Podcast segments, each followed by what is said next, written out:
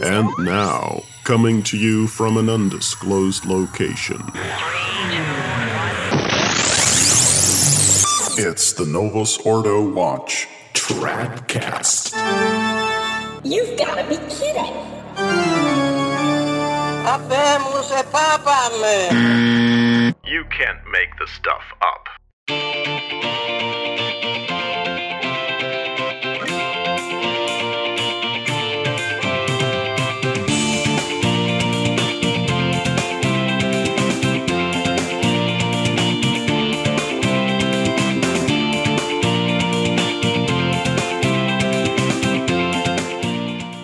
Congratulations! You have made the right decision. You tuned in to Tradcast and you will not regret it. This is episode number three. Tradcast is the traditional Catholic podcast on the internet brought to you by Novus Ordo Watch at novusordowatch.org. Thanks for tuning in.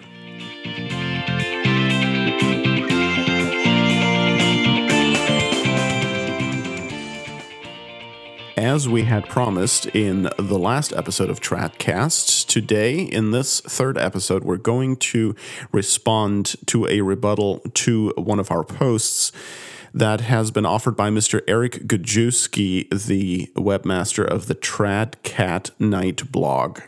And uh, his rebuttal was posted in October of 2014. Now, before we get into that, I got to give you a little bit of background here. In, uh, let's see, this was uh, in April uh, of 2014, April 6th, 2014, we posted on the Novus Ordo Wire blog a post entitled Pope Leo XIII Quashes Popular Recognize and Resist Position. And let me read to you briefly the introductory paragraphs so you know what it is about.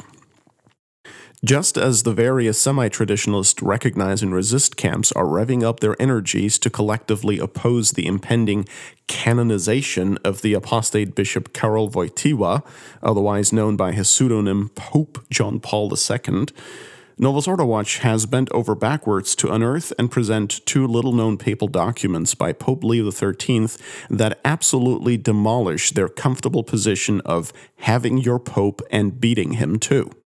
The two documents represent are two apostolic letters written by His Holiness in the 1880s, one addressed to the Cardinal Archbishop of Paris, the other to the Archbishop of Tours. As far as we know, they have never before been translated into English in their entirety, and except for a few select quotes, are not available on the internet in English at all. Until now, that is. We are pleased to present to you, first time ever, full English translations of the following two papal documents. And then follow the names of the two documents, and they are Epistola Tua, the apostolic letter of Pope Leo XIII to Cardinal Guibert um, on June 17th, 1885. And the other document is the apostolic letter Est Sane Molestum of December 17th, 1888. And that is Pope Leo XIII to Archbishop Meignan. Now, we're not, of course, going to go through the content of these uh, two documents. You are able to read them in their entirety for yourself if you like. We're putting the links to these two letters on our Tradcast homepage for this episode, so you can uh, find them there and click on them. But we will have um, a few highlights, shall we say, of the juicy parts that clearly demolish the oh so popular position nowadays, advanced especially by the Society of St. Pius X, but also other similar traditionalists that uh, pretty much holds that a pope can do and teach as he pleases and the faithful simply have to resist that which is bad and oppose that, and in fact, in many cases, cannot assent to the teaching under pain of mortal sin, even under pain of heresy sometimes. So that following the Pope in that case would actually become a cause of damnation. Okay, now this absurd position is completely contradicted by Pope Leo XIII, and here's what he says. The first three quotes I'm going to give you are from the apostolic letter Epistola Tua. Pope says, quote, To the shepherds alone was given all power to teach, to judge, to direct. On the faithful was imposed the duty of following their teaching, of submitting with docility to their judgment, and of allowing themselves to be governed, corrected, and guided by them in the way of salvation. Thus, it is an absolute necessity for the simple faithful to submit in mind and heart to their own pastors, and for the latter to submit with them to the head and supreme pastor. Unquote. The second quote is as follows quote, it is to give proof of a submission which is far from sincere to set up some kind of opposition between one pontiff and another. Those who, faced with two differing directives, reject the present one to hold to the past are not giving proof of obedience to the authority which has the right and duty to guide them, and in some ways they resemble those who, on receiving a condemnation, would wish to appeal to a future council or to a pope who is better informed. Unquote. And the third paragraph I'd like to quote quote, that obligation, if it is generally incumbent on all, is, you may indeed say, especially pressing upon journalists. The task pertaining to them is this to be subject completely in mind and will, just as all the other faithful are, to their own bishops and to the Roman pontiff, to follow and make known their teachings, to be fully and willingly subservient to their influence, and to reverence their precepts, and assure that they are respected. Unquote. This is Pope Leo XIII speaking in his apostolic letter Epistola Tua. Now, if if you've been listening closely, especially that that last paragraph, does this at all sound to you like Catholic Family News or The Remnant or The Angelus or similar publications? Not so much, does it? There are two more paragraphs I'd like to quote from the other document that we have been uh, promoting by Pope Leo XIII, which is very little known. It is the document, the Apostolic Letter, Est Sane Molestum.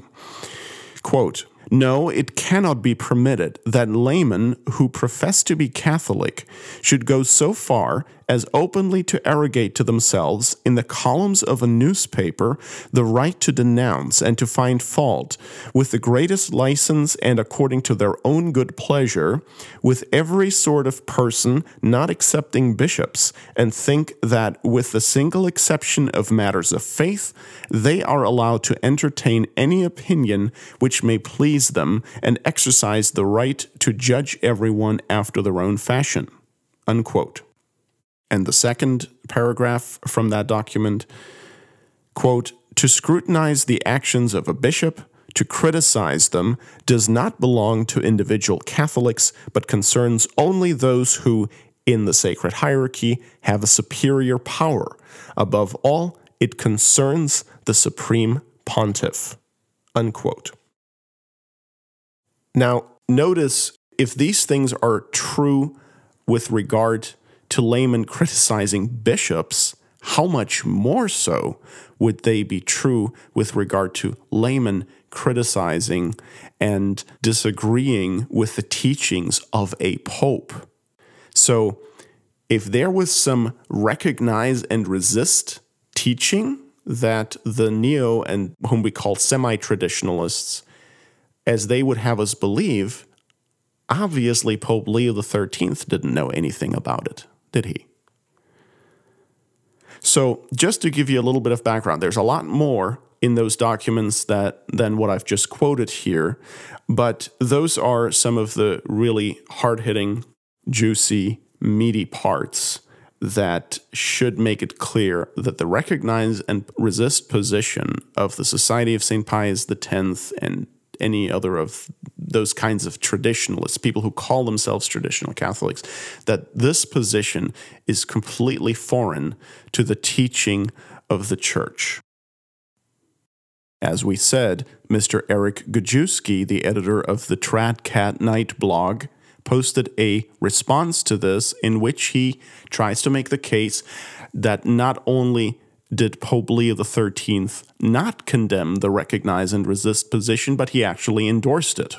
Tradcast. So let's have a look at Mr. Gajewski's rebuttal. He begins by saying, quote, This blog comes as a refutation to the very impotent argument of Novus Ordo Watch that Leo XIII was implying we be against the recognize and resist position in this crisis of the Church. For reference, I contacted Novus Ordo Watch many months back, and after about the third email, they ran away from phone conversation. Unquote.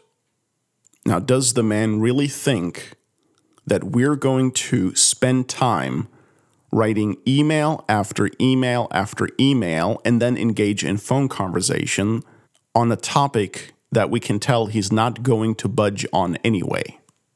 Sorry, not going to happen. This Novus Ordo Watch is a volunteer effort. We have limited time and resources, and we intend to spend that wisely. Okay, so um, there are plenty of people who would like to engage us in discussion and debate and so forth. Folks, it's not going to happen, especially not on a long term basis, and especially not with only one party okay, where the greatest effect we could have is change the mind of one single party, okay? So let's just clarify this right at the outset, all right? Tradcast. Now, we're not going to go through this rebuttal paragraph by paragraph. That would be a very cumbersome way of doing it. But you can certainly read the rebuttal first. We have a link posted at tradcast.org so you can see it for yourself what we'll do instead is just summarize his arguments and take a look at the quotes he provides and then give a response. And honestly, in terms of the actual arguments, there is not a whole lot there. It is simply the same objection over and over again, and that is that submission to a pope is not contradicted by resisting his unlawful commands or rejecting his false teachings right that is that is essentially the main thesis that mr gajewski asserts and to which we're going to respond he also argues that we do not understand what the difference is between recognizing a pope and resisting him and he also claims that popes can very much defect from the faith and teach heresy in their decrees Okay, those are the main arguments. Tradcast.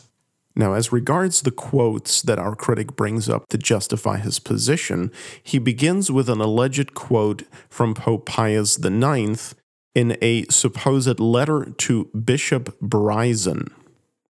And the quote is this If a future pope teaches anything contrary to the Catholic faith, do not follow him. That is supposedly what Pope Pius IX wrote to this mysterious Bishop Bryson.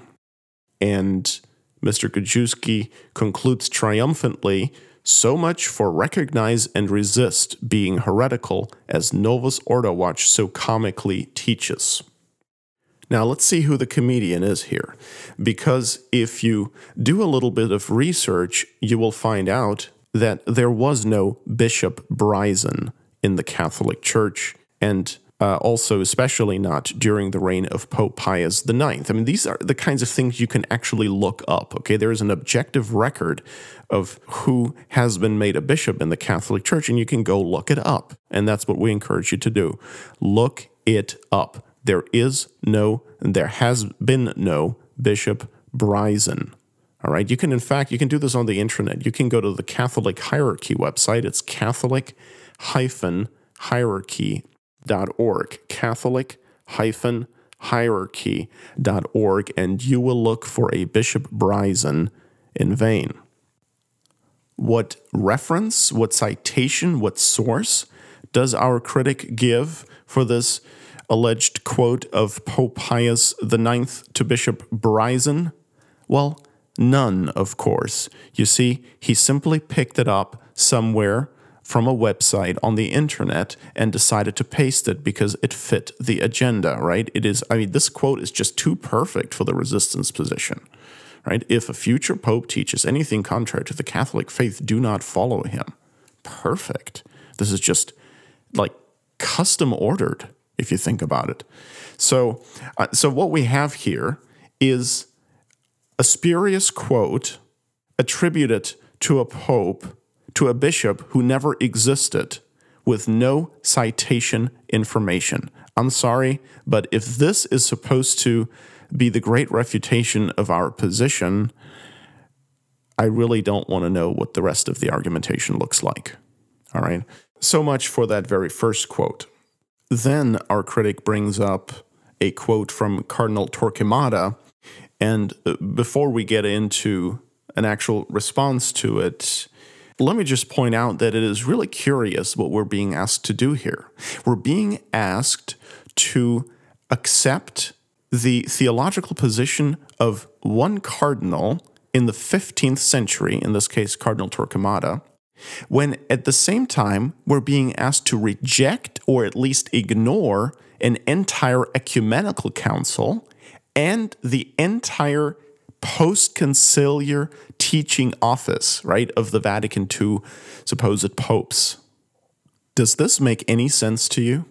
I mean, why should I care what one cardinal in the 15th century said, who's, who's by the way, is not a saint, is not a doctor of the church, okay, was just a cardinal. Why should I care about what this cardinal's position was regarding whether a pope can be resisted or not if at the same time I'm being asked to junk all of Vatican II, essentially, and the entire magisterium that followed Vatican II?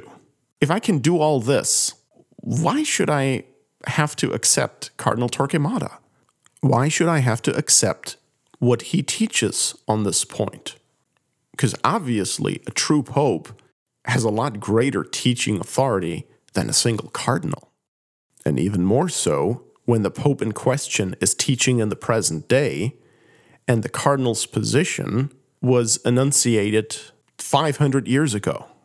So I'm being asked to accept one cardinal's word from 500 years ago over essentially the entire papal magisterium, supposedly, since roughly 1960. It just makes no sense. Our critic then brings up Pope Innocent III with a quote about a pope withering away into heresy, and we'll address that in a moment. Oh, and then Mr. Gajewski brings up the very Pope Leo XIII with the very quote that we used, and he tries to use it against us. Here's the quote again from Pope Leo XIII, Apostolic Letter Est Sane Molestum. Quote, no, it cannot be permitted that laymen who profess to be Catholic should go so far as openly to arrogate to themselves in the columns of a newspaper the right to denounce and to find fault, with the greatest license and according to their own good pleasure, with every sort of person not accepting bishops, and think that with the single exception of matters of faith, they are allowed to entertain any opinion which may please them and exercise the right to judge everyone after their own fashion. Unquote. Now, Mr. Gajewski somehow believes that this quote, this paragraph, somehow proves his position because Pope Leo XIII says, with the exception of matters of faith. But here our critic has not carefully read, or at least not understood, the paragraph in question. See, Pope Leo's exception for matters of faith does not refer to what journalists and other laymen are permitted to judge bishops on, but rather it refers to what these newspaper columnists are doing. They are judging bishops and other clergy on anything that does not pertain to faith, thinking themselves permitted to do so precisely because it doesn't involve matters of faith. And Pope Leo is saying, no, you cannot do that either. See, just because you're critiquing a bishop on something that isn't a matter of faith, for example, how he runs his diocese or what car he drives, doesn't mean that you can just criticize him as you please. That is what Pope Leo XIII is saying, and is actually quite clear when you pay close attention. Let's uh, look at the quote one more time. Quote, No, it cannot be permitted that laymen who profess to be Catholic should go so far as openly to arrogate to themselves in the columns of a newspaper the right to denounce and to find fault with the greatest license and according to their own good pleasure with every sort of person, not excepting bishops, and think that with the single exception of matters of faith, they are allowed to entertain any opinion which may please them and exercise the right to judge everyone after their own fashion. Unquote. So, this too is not quite the triumphant refutation of our position either, as Mr. Gajewski obviously thought it would be. Our critic then brings up a few more quotes from various theologians of the 16th and 17th centuries, and then ends his rebuttal with a quote from Vatican I. Now, in a moment, we're going to address those objections in, in greater depth, but notice what he did not do, and this is very curious. He did not simply go to a 20th century pre Vatican II dogmatic manual or catechism or, or other theology book and just quote that. Why didn't he do that? You would think that if this teaching that he's putting forth this recognize and resist position, if that is so clear and so obvious, and that it's what Pope Leo taught, and Pius IX and St. Pius X, and if they all had agreed with it, well, how come that teaching cannot be found anywhere?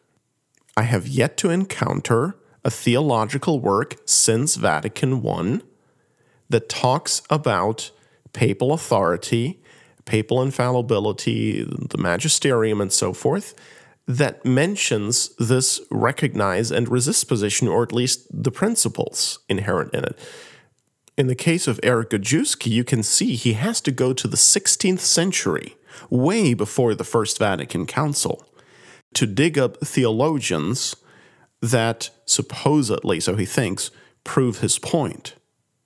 Well, isn't that interesting? You know, back in those days, there were a number of things that were still being disputed, and you could legitimately take a position that has since then been clarified and is no longer permitted in the church. So, whenever you see people quote theologians from hundreds of years ago and none from the present day, or, you know, at least 20th century before Vatican II, ask yourself, why is that? Well, it's very simple because they probably couldn't find any or in, in, in Mr. Gajewski's case, I'll suppose that he probably just pulled it off of some SSPX propaganda tract, okay, or from some blog somewhere, and probably never actually tried to research these things uh, on his own. But be that as it may, uh, let's start responding uh, in, in greater detail to the first of all to the main argument being made, and that is the argument that you can still submit to a pope even if you resist his teachings when those teachings are false. Okay, that this, somehow this this resistance does not negate your submission to the pope, that you're still actually subject to him. But this is not at all Catholic teaching.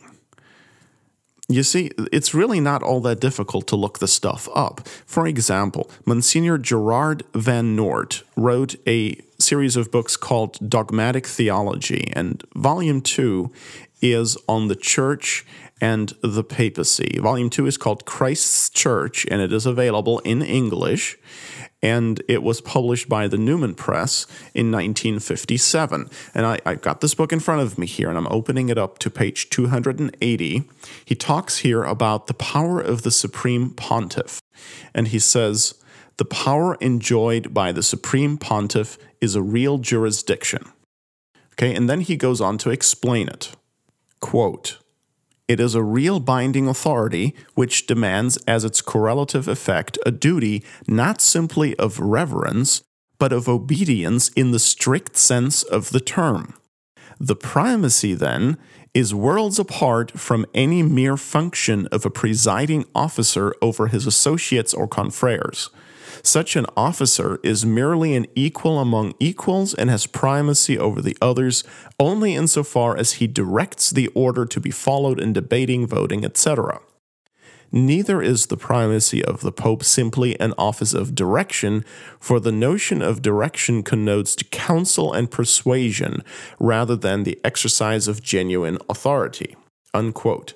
And we'll have the exact citation uh, to this work and uh, perhaps also a link to where you can uh, purchase this book on the Tradcast homepage for this episode, episode number 003.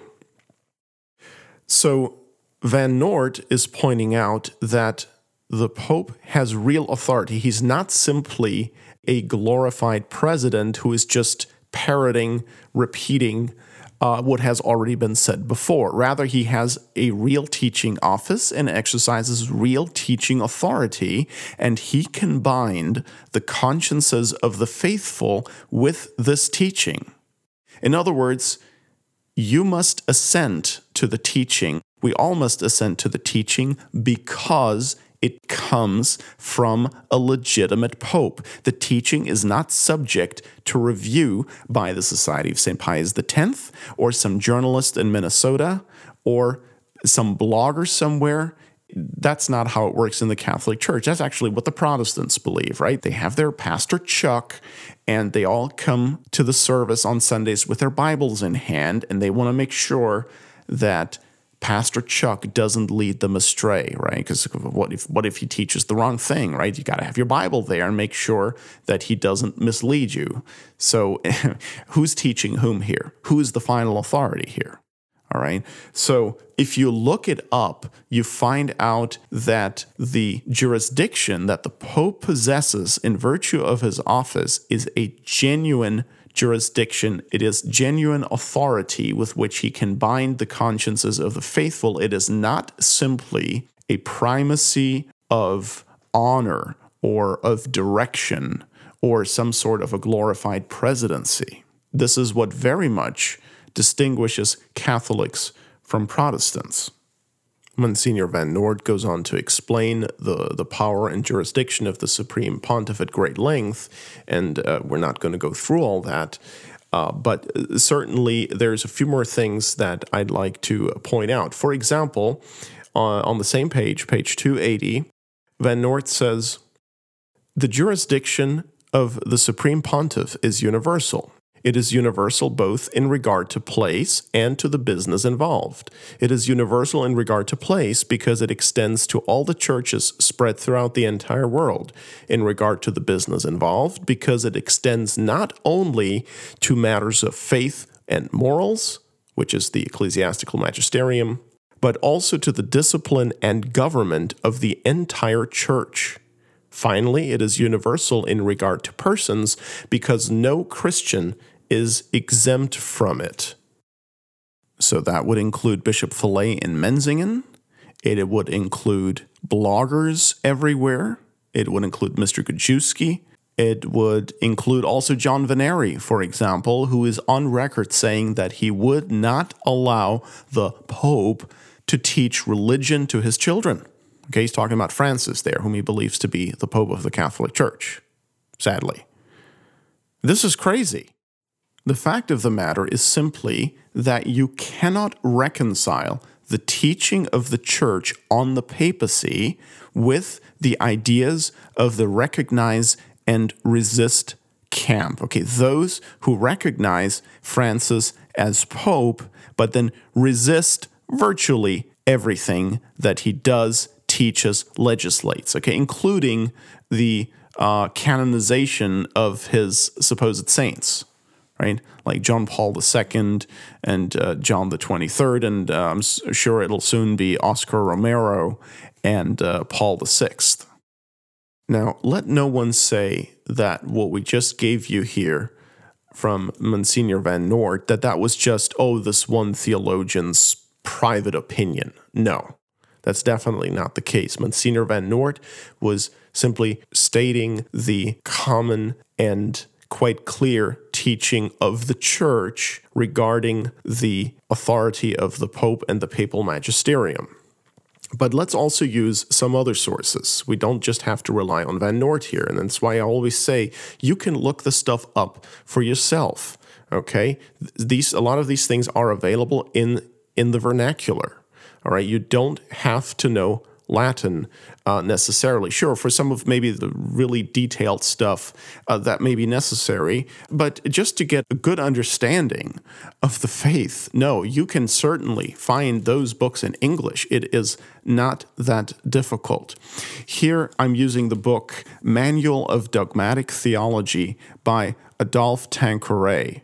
All right, this is volume one. It is a two volume set, and it was published in 1959, so right after the death of Pope Pius XII. So, in other words, what you're going to find in here is informed by the full teaching all the way up to the last moments of the pontificate of Pope Pius XII.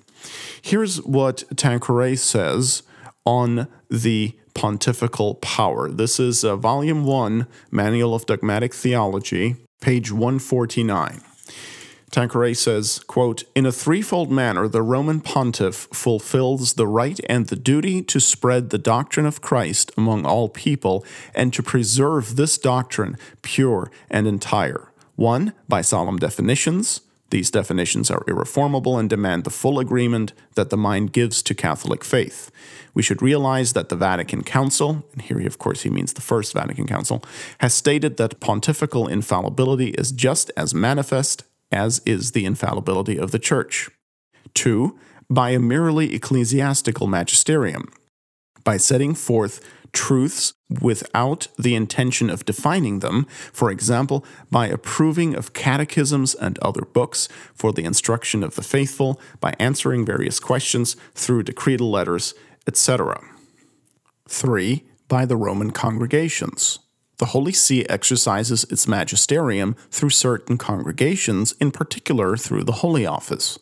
The decrees of the congregations have more or less value and power according as they are approved by the Holy Pontiff. A. In solemn manner, thence they become acts of the Holy Pontiff and may become infallible. However, most decrees of this kind are not infallible because very often the intention of defining the matter in question is lacking, or one of the necessary conditions is lacking. B. Or in common ordinary manner, then the decrees remain acts of the congregation and cannot be infallible. And now here, here comes the best part. The assent which is due to infallible decrees is at least of ecclesiastical faith because it has as its formal motive the authority of the infallible magisterium. In regard to decrees that are not infallible, an internal and religious assent is demanded, which, although not absolutely certain, is prudential and morally certain. Both obedience and prudence demands this agreement. Unquote. And that was Father Adolphe Tanquerey, Volume 1 of the Manual of Dogmatic Theology, pages 149 and 150. Tanquerey then discusses the Pope's power to rule, and he says, quote, The Roman pontiff has the full and supreme power of jurisdiction throughout the universal church, even in disciplinary matters, and in truth, a power that is also ordinary and immediate. This thesis is de fide from the First Vatican Council. If anyone shall say that the Roman pontiff has the office merely of inspection or direction, but not full and supreme power of jurisdiction over the universal church, not only in things which belong to faith and morals, but also in those which relate to the discipline and government of the church spread throughout the world, or assert that he possesses merely the principal parts and not all the fullness of the supreme power, or that this power which he enjoys is not ordinary and immediate, both over each and all the churches, and over each and all the pastors and the faithful, let him be anathema. So, this is pretty clear and forceful teaching, and a quote by Cardinal Torquemada from the 1400s just isn't going to cut it here, okay, to oppose this.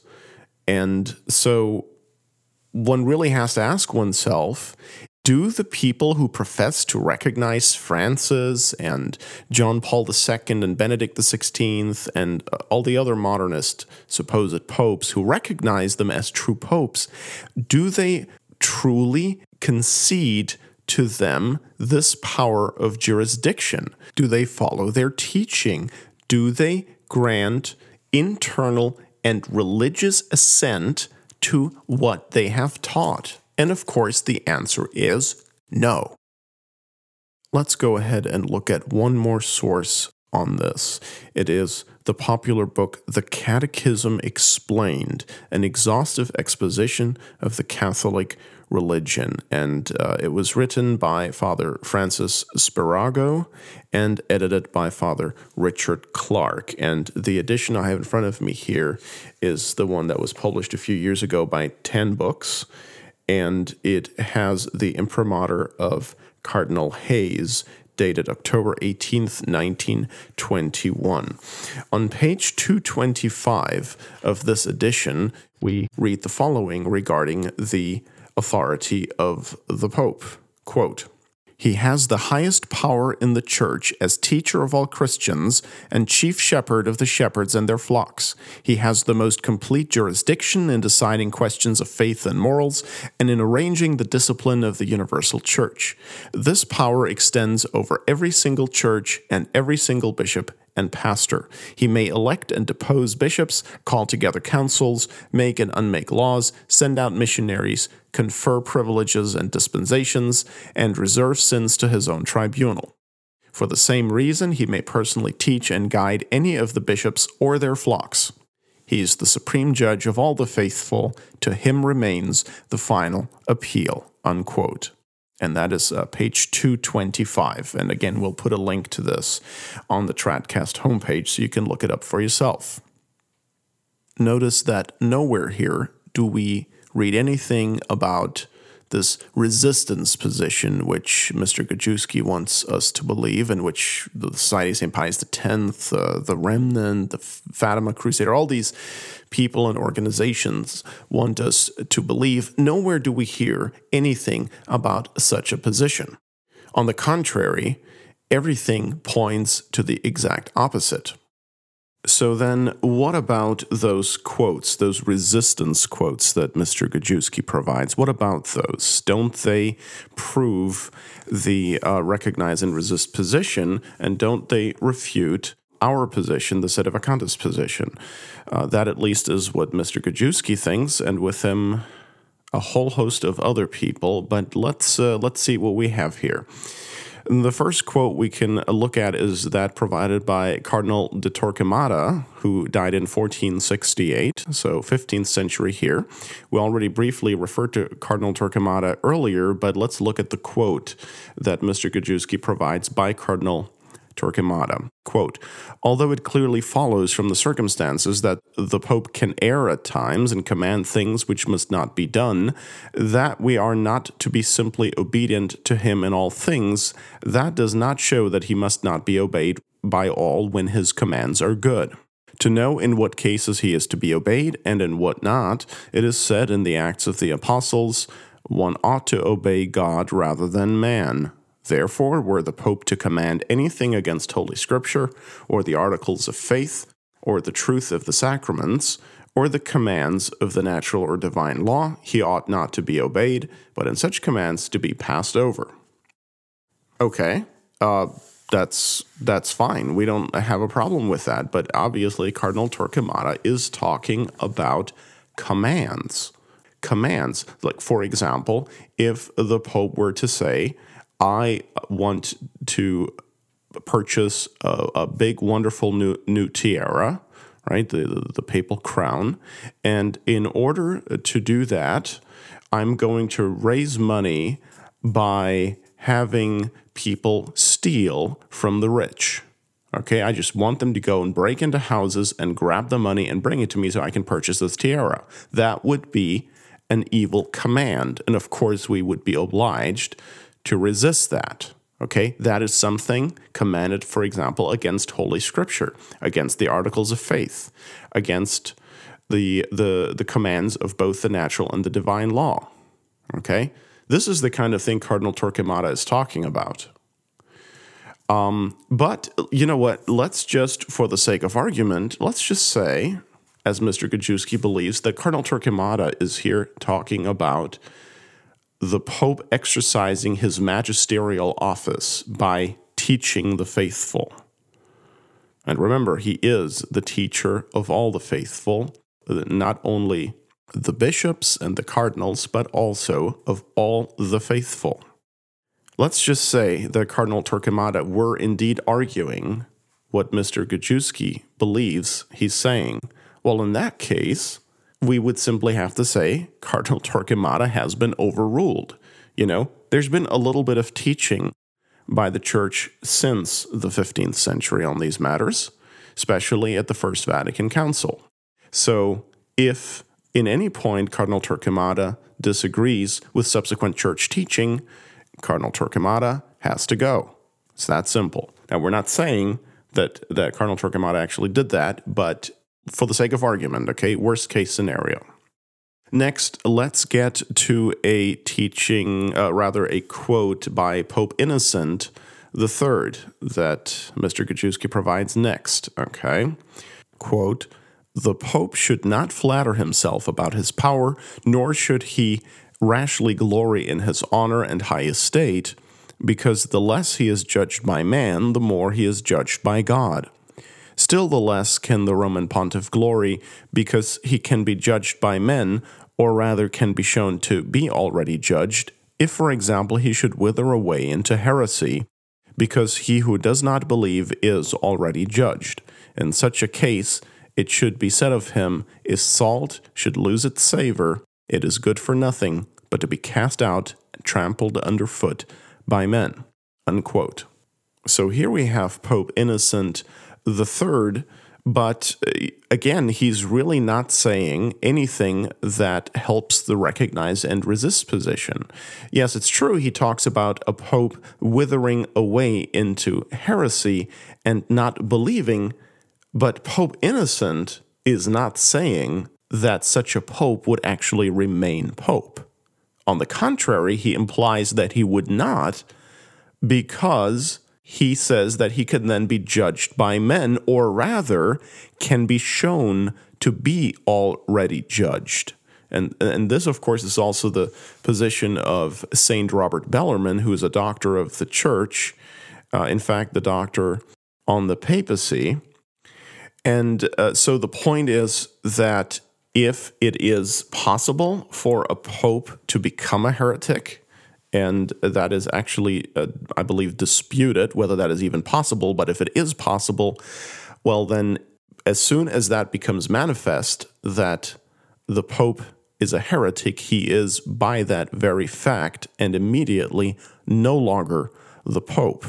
And the quote from Pope Innocent III actually confirms just that. It does not in any way help Mr. Gajewski or, or the recognize and resist position here. Next, our critic brings up a Dominican theologian who died in the 16th century by the name of Father Sylvester Prierias. What should be done in cases where the Pope destroys the Church by his evil actions? And what should be done if the Pope wishes unreasonably to abolish the laws of Church or State? Father Prierias responds as follows quote, He would certainly be in sin, and it would be unlawful to allow him to act in such a fashion, and likewise to obey him in matters which are evil. On the contrary, there is a duty to oppose him while administering a courteous rebuke. Thus, were he to wish to distribute the church's wealth or Peter's patrimony among his relatives, were he to wish to destroy the church or to commit an act of similar magnitude, there would be a duty to prevent him and likewise an obligation to oppose him and resist him. The reason being that he does not possess power in order to destroy, and thus it follows that if he is so doing, it is lawful to oppose him. It is clear from the preceding that if the Pope, by his commands, orders, or by his actions, is destroying the Church, he may be resisted and the fulfillment of his commands prevented. The right of open resistance to prelates' abuse of authority stems also from natural law. Unquote. So let's uh, say, to make this short, let's say that what Father Sylvester Priera says here proves or entirely supports the recognize and resist position, okay, to a T. Let's say he held exactly what the people in the Society of St. Pius X and people like John Vennari and, and, and our critic uh, himself, Mr. Gajewski, let's say that that is exactly the position that also this Dominican theologian held. Okay, well, then, once again, all we can say is why should that be sufficient proof of the position when church teaching, uh, including an ecumenical council, actually several, because this was even before Trent, have come down to us since and clarified a number of things, and his position is clearly no longer permitted, at least certain parts of it because I mean, it, it, obviously we agree that it is necessary to uh, resist a pope who gives evil commands, like we just discussed. Okay. So it doesn't make any sense. Why should we be able to reject an ecumenical council like Vatican II, as, as Mr. Gajewski believes Vatican II to have been a valid ecumenical council of the Catholic Church. Why should we be allowed to reject that, but then somehow be bound by what one Dominican priest in the 16th century said? Again, it makes no sense. So, and, and that's conceding only for the sake of argument that that was uh, indeed the uh, theologian's position, that, that, that he was indeed holding to the same recognize and resist type of position as our critics do. So, really, this isn't going anywhere either. Next, we come to Cardinal Cajetan, the celebrated scholar of the 16th century. He says, quote, It is imperative to resist a pope who is openly destroying the church, unquote. Okay, uh, that is fine. It says nothing, however, about a pope exercising his uh, magisterium, which, uh, of course, is what our critic wants us to infer. But this isn't actually specific enough.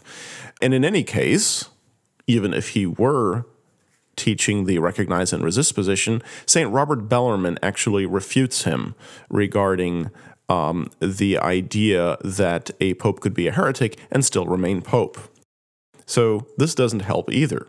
Then we have the canonist and theologian Father Francisco de Victoria, another Dominican, and again from the 16th century. Are you noticing? Are you noticing this too? They're all from the 16th century, or they're all from eons ago. Well, there's a reason for that, like we already said. Anyway, Father Francisco de Victoria Quote, according to natural law, violence may lawfully be opposed by violence. Now, through the acts permitted and the orders of the kind under discussion, the Pope does commit violence because he is acting contrary to what is lawful. It therefore follows that it is lawful to oppose him publicly. Unquote. Um, still fairly vague. Um, obviously, if he is using violence unjustly. He may certainly be repelled by violence. I'm not sure what the what the context is. If uh, Father Francisco de Victoria is here talking about teachings in the magisterium, or if he is talking about changing certain church laws, well, guess what? He's since been overruled by Pope Leo XIII at the very latest. Okay, and uh, by Vatican I. Okay, so th- this isn't helpful. Okay, this is all pre Vatican I stuff. And it's not even magisterial teaching, right? He's quoting individual theologians only that are giving their views, uh, their opinions on a number of things that were being discussed at the time that were not settled yet. So our critic isn't even quoting magisterial documents like uh, papal bulls, for example, right? Or encyclical letters. Uh, encyclicals came into use uh, much later, uh, not until the 18th century, but still, he's not even giving papal teaching. He's simply finding quotes from individual theologians speaking on a matter that was being discussed among theologians at the time. Then there is another quote from Cajetan, and then one from Father Francisco Suarez. And you know, it, we're we're really repeating ourselves here. It's always the same thing. Either the quote doesn't talk about the, the, the actual scenario we're discussing here, the, the, the issue that we're discussing between recognize and resist supporters and sedevacantists, or it it does address that and uh, has simply you know is simply the opinion of a particular theologian at a time when the matter was still under discussion, and this has been settled by the church since. So the quotes here are really not helpful ultimately to the recognize and resist position. Now, let's get to St. Cardinal Bellarmine here for a minute, which uh, is also quoted here from his book De Romano Pontifice on the Roman Pontiff. The second book, chapter 29, quote, just as it is lawful to resist the Pope that attacks the body, it is also lawful to resist the one who attacks souls or who disturbs civil order, or above all, who attempts to destroy the Church. I say that it is lawful to resist him by not doing what he orders and preventing his will from being executed. Unquote. Now, this is a really old hat, this, this quote, and I have to say I was surprised to see that our critic is actually still circulating it. Over 10 years ago, Father Anthony Cekada wrote a short article regarding this quote, and it is entitled The Bellarmine Resistance Quote Another Traditionalist Myth. And yes, we do have the link for you on our Tradcast page for this episode, episode number three. Of course, I'm not going to go through the entire article, it, it, it's very short actually. I just want to highlight the four points that Father Cekada spells out in particular.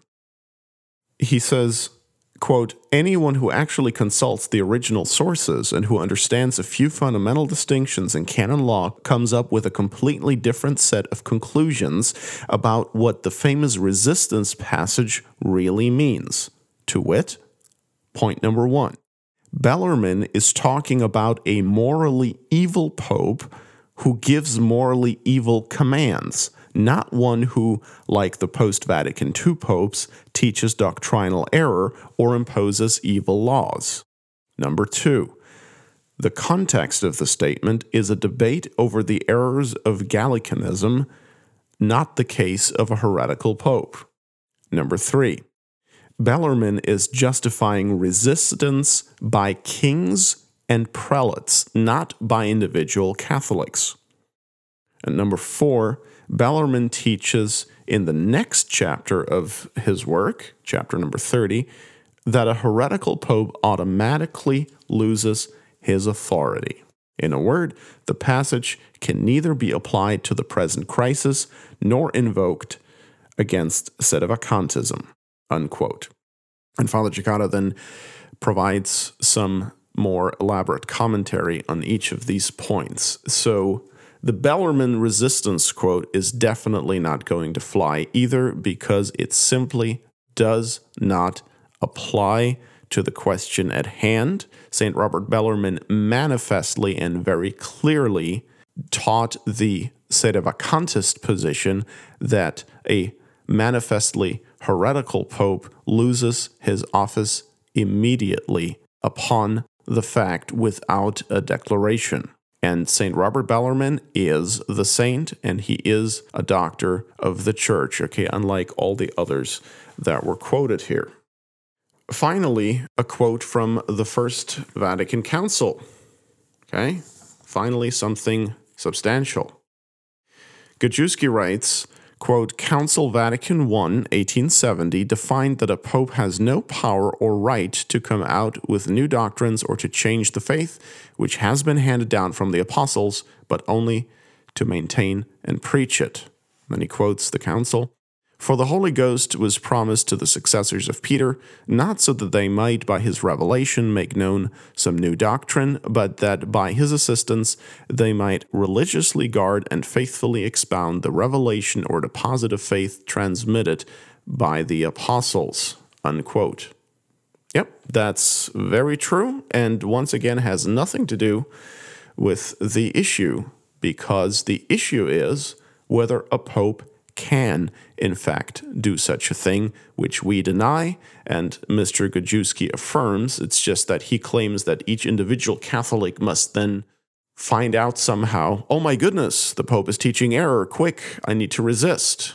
Well, what are you going to resist with? Well, the prior teaching.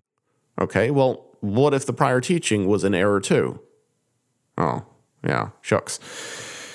Yeah, folks, this position is just not going to work. Okay, and you can say, well, but the prior teaching was always taught. Really? Have have you read all the documents from church history, all the way back to the beginning? Is this what each individual Catholic has to do now, despite having a job, despite having a family? Do we all now have to know the faith better than the Pope and the cardinals and the bishops of the church? It's absurd. It's absurd. And, and consider, of course, also that throughout most of church history, most people could not read, nor did they have uh, documents available, of course, to study and this whole resistance idea by each individual Catholic is absurd on many levels. That's the fact of the matter. So it's very interesting that from the recognize and resist camp, we get a lot of selective quotations, quotations from hundreds of years ago when matters were being discussed that are no longer up for discussion today. And instead, the, the papal teaching, the magisterial teaching that has come down to us since then is being ignored. Such teaching as Pope Leo XIII, which is what, uh, you know, the, the whole controversy now uh, that we're having with Mr. Gajewski is about. That's what he responded to, right?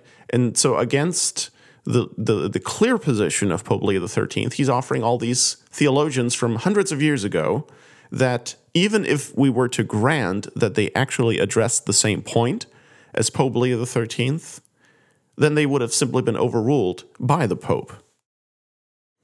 One more time the Apostolic Letter Epistola Tua of Pope Leo XIII, 1885. To the shepherds alone was given all power to teach, to judge, to direct. On the faithful was imposed the duty of following their teaching, of submitting with docility to their judgment, and of allowing themselves to be governed, corrected, and guided by them in the way of salvation. Thus, it is an absolute necessity. Notice, an absolute necessity for the simple faithful to submit in mind and heart to their own pastors, and for the latter to submit with them to the head and supreme pastor. Sorry, folks, recognize and resist just doesn't fit in here. Pope Pius XII, too, in his encyclical Humani Generis of 1950, wrote, quote, Nor must it be thought that what is expounded in encyclical letters does not of itself demand consent since in writing such letters, the popes do not exercise the supreme power of their teaching authority. For these matters are taught with the ordinary teaching authority, of which it is true to say, He who heareth you, heareth me.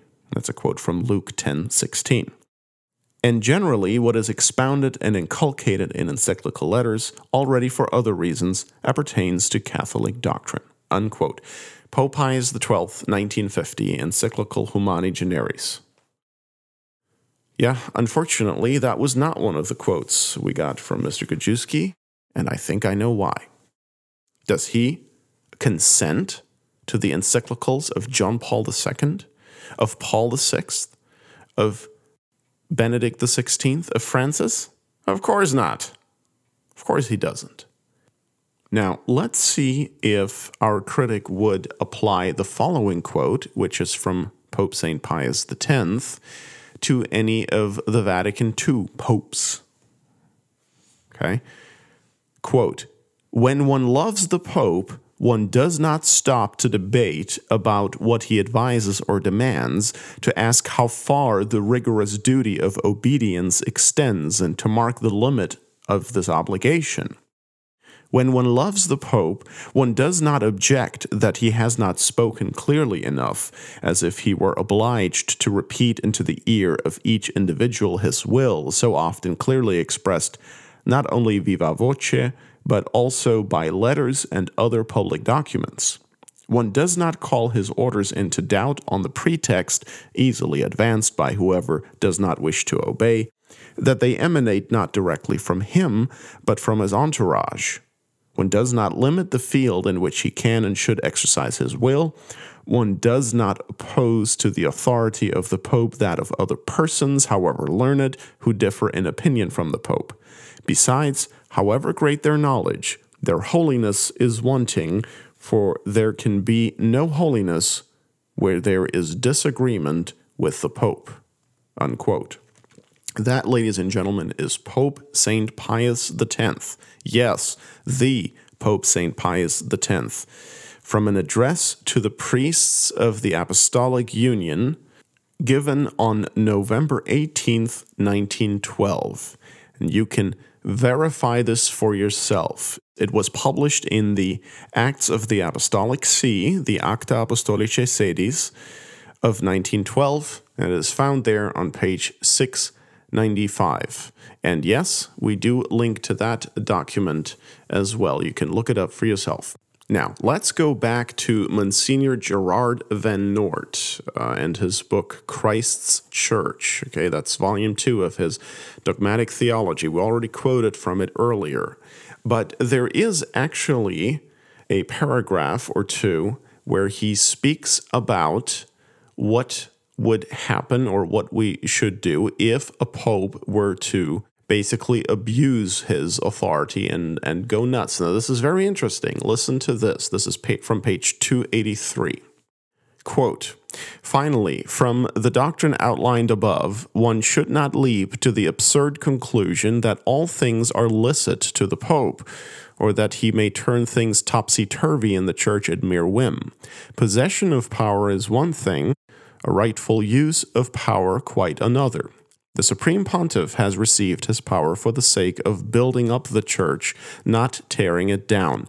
In exercising his supreme power, he is by divine law strictly bound by the laws of justice, equity, and prudence. These laws require that unless necessity or great utility urge the contrary, the Pope should, for example, reject the legitimate customs obtaining in various places, observe prescribed ecclesiastical laws, etc.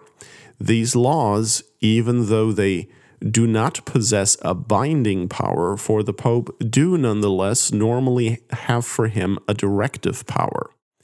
They also demand that in normal circumstances the Pope should leave the full running of dioceses to their individual bishops, in accord with the advice given by St. Bernard to Pope Eugene III. And we can skip that quote and here, here it gets uh, extremely interesting. It is possible, of course, as in all affairs governed by men, for abuses to creep in and for aberrations to occur. But the divine bridegroom of the church, who has promised that the Holy Spirit will be with the church forever, will always see to it that the church herself is not exposed to catastrophe by the weakness or imprudence of individual men. One final point remains to be mentioned the Roman pontiff is subject to no one on earth and consequently cannot be called to judgment by anyone. He is obliged to render an account for his decisions to no one but him alone, whose visible vicar he is, Jesus Christ. Unquote. That's pages 283 and 284 of Van Noort's Dogmatic Theology, Volume 2, Christ's Church. So there we have it. The Pope, yes, it is true. He's not allowed, that is, to go ahead and do as he pleases. He is bound by divine law to justice, equity, and prudence, so that he would sin if he were to offend against these. But when it comes to everything else, those things have a normative rather than a binding force for him. And at the end of the day, it is Almighty God who will guarantee that things do not go wrong. But what Mr. Gajewski and the Recognize and Resist camp would have us believe is that everything has gone wrong, and it is now our job to resist it and to reject what comes from the apparent Holy See. And that is simply, as I think we have seen in great detail now, not permitted according to Catholic teaching, because the Pope is the teacher of all Christians, he's the teacher of all the faithful, and it is the duty of the faithful to submit with docility to his judgment. And so, in the case that we have today, the only conclusion that safeguards the church from error and from having been defiled in her very constitution, in her very essence, in her very innermost being, is to say that the Vatican II modernist church is not the Catholic Church, cannot possibly be the Catholic Church. This alone can keep the Catholic Church undefiled and spotless and immaculate. Yes, there are other problems, no doubt about it, and there are plenty of unanswered questions, but there is no contradiction. And that is a most important point. The recognize and resist position is contradictory, it contradicts what the Catholic magisterium requires us to believe. Whereas the sedevacantist position, at worst, has no clear answers to certain questions. So, sedevacantism may result in mystery, but it does not result in contradiction, which is exactly what happens with the position of the Society of St. Pius X and all these resisting traditionalists. They have contradiction. We have mystery. As Bishop Donald Sanborn once said, we sedevacantists merely assert something that is possible. It is possible that Jorge Bergoglio is not, in fact, the Pope of the Catholic Church. Okay, and likewise his five predecessors. It is possible that somebody who claims to be Pope is not, in fact, Pope. That is entirely possible. It's happened many times in the history of the church. But the people who recognize and resist assert things that are not possible. For example, they believe in a church who can give us false teachings, false worship, false mass, false sacraments, false discipline, universal discipline. I'm talking about canon law, for example, and false saints. They canonize people in the Vatican II church that are not, and some of them cannot be saints, such as John Paul II.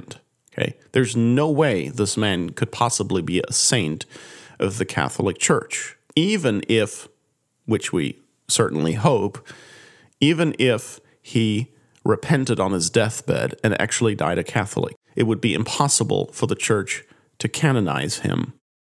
And uh, of course, in the case of the Vatican II Church and John Paul II, uh, they actually canonized him specifically for being such a good example of the false modernist religion.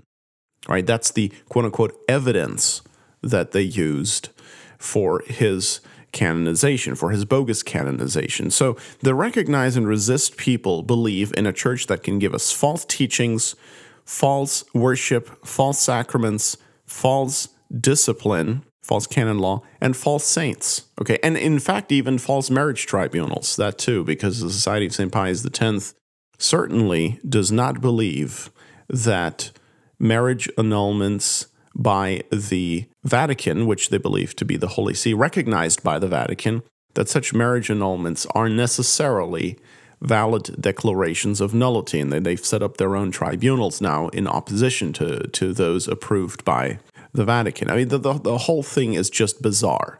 So they believe all these things about uh, a church giving us evil, basically an evil church, right? They believe all these things, but then they say that a false pope, no, that couldn't possibly be, right? We can have false teachings, false saints, false sacraments, all of these things are fine. They can happen. But a false pope, no, that's out of the question. Oh, really? But it is possible that somebody claims to be Pope and isn't. And for that, we're going to link the video Papal Imposters Historical Precedents. We're going to link that from our Tradcast homepage for this episode as well. It's a great video. It's not very long. You'll you'll learn a lot. So really the the only way to keep the Catholic Church from having defected is to insist that the authorities who have imposed these false teachings and these false sacraments and false saints and so forth, that these authorities are illegitimate, that they are illegitimate and invalid, that they are not, in fact, true authorities, that they are not, in fact, part of the Catholic Church. That is the necessary conclusion to all the evidence. Tradcast. All of this will suffice to refute the case made by Mr. Gajewski. He unfortunately concludes from his uh, supposed evidence that uh, popes can defect from the faith and teach heresy in their decrees. That's what he says. That's an exact quote from his rebuttal. And uh, we challenge him. We challenge him to find us one approved pre Vatican II dogmatic theology textbook after the First Vatican Council that says such an absurd and outrageous thing. And we're very confident that he will not find one. Rebuking a pope who gives scandal by his immoral conduct is one thing. And that's fine, and that can even be necessary at times. And in fact, uh, St. Paul the Apostle did it to St. Peter, right, in uh, Galatians chapter 2. But this has nothing to do with resisting heresy in a papal decree. Okay, such a thing is actually an impossibility. Any pope who would do such a thing would immediately cease to be pope, and the decree would not, in fact, be valid. It would not actually have come from a true pope. So, I suggest that anyone who still wants to defend the recognize and resist position do so by using evidence after Vatican I and before Vatican II. And we'll see how that goes. All right, good luck with that. Oh, there's one more thing we forgot to talk about, and that is Mr. Gajewski's argument regarding St. Athanasius. He claims that St. Athanasius acknowledged the, the Arians to have authority in the Catholic Church. And he doesn't provide a quote or anything, and I'm certainly not going to go through tomes of, of church history to find something one way or another. So I'd say if he has some real hard evidence, he can quote it and we can take it from there. But we're actually going to provide a blog post on our Novus Ordo Wire blog on the case of Pope Liberius. And really, we have St. Robert Bellarmine backing up our position, and not only St. Robert Bellarmine, of course, uh, regarding uh, manifest heretics and apostates immediately losing all jurisdiction. And certainly, St. Robert Bellarmine would have known uh, and taken into consideration the case of St. Athanasius. So, really, that's not going to get our critic anywhere either. And of course, there is uh, the Code of Canon Law. And uh, Pope Paul IV's Cum ex apostolatus officio decree, which make it absolutely clear that somebody who does not profess the Catholic faith cannot hold office in the Catholic Church. And it, honestly, it is ext- also an extremely reasonable position. It's really hard to understand why so many people seem to have a problem with it and, and seem to have an aversion for it. So, we've covered a lot of ground here. We've spent a lot of time, well over an hour, on this. We uh, certainly hope it's been extremely informative for you. Certainly, the teaching of Pope Leo XIII stands. Mr. Gajewski has not been able to refute it or to reinterpret it and make it into somehow a support for his recognize and resist position, which basically holds that Pope Leo XIII really meant to include and forgot a footnote that basically says none of this applies to a pope who teaches heresy or error or promulgates harmful disciplinary laws or canonizes bogus saints or institutes invalid sacraments or replaces the mass with a modernist worship service and so forth. Sorry, but the position is simply absurd and it is certainly, no matter what was permitted back in the 16th century to be discussed among theologians, it is certainly not a viable Catholic position to hold today. No, the Catholic Church does not need a theological babysitter. She does not need the lay faithful to watch over the true doctrine. That is actually the whole point of the papacy, right? The papacy is the ultimate guarantee of orthodoxy and the beacon of salvation. The very same Pope Leo XIII, in fact, taught in his encyclical Satis Cognitum of 1896, quote, Union with the Roman See of Peter is always the public criterion of a Catholic, unquote. Of course, you can't adhere to Francis's teachings and then also to the teachings from before Vatican II without holding contradictory beliefs. And that is the conundrum that only the sedevacantist position can answer successfully and soundly with Catholic principles. And that is it for today. Hope you found this broadcast enjoyable. If you did, please tell your friends and family about it. We shall return, God willing, with episode number four, hopefully sooner rather than later. Why don't you say a prayer? Thank you very much, and may God bless you.